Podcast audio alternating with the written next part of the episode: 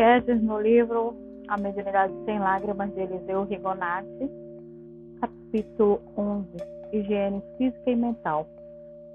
Não julguemos que a mediunidade nos torna diferentes das outras pessoas ou que, porque somos médios, devamos viver uma vida especial e privar-nos das coisas boas que a existência nos oferece.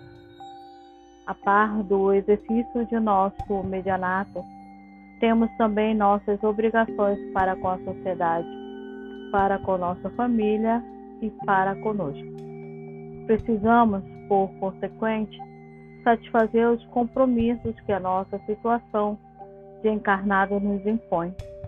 A nossa perfeição espiritual resultará do bom desempenho de nossas tarefas materiais e espirituais.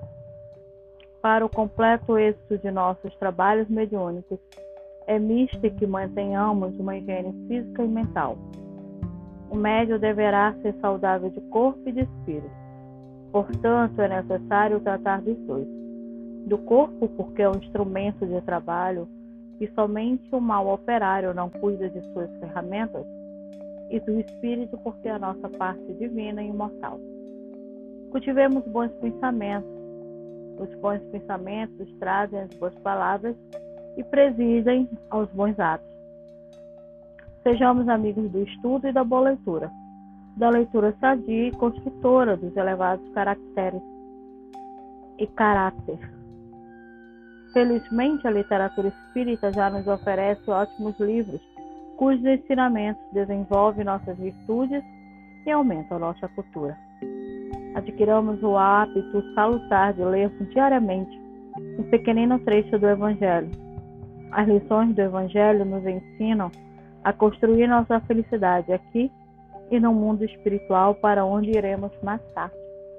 Sejamos moderados a moderação em todas as coisas conserva-nos a saúde e nos proporciona a higiene física.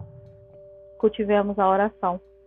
A oração diária, feita em recolhimento, é um poderoso fortificante espiritual e um benéfico exercício de higiene mental.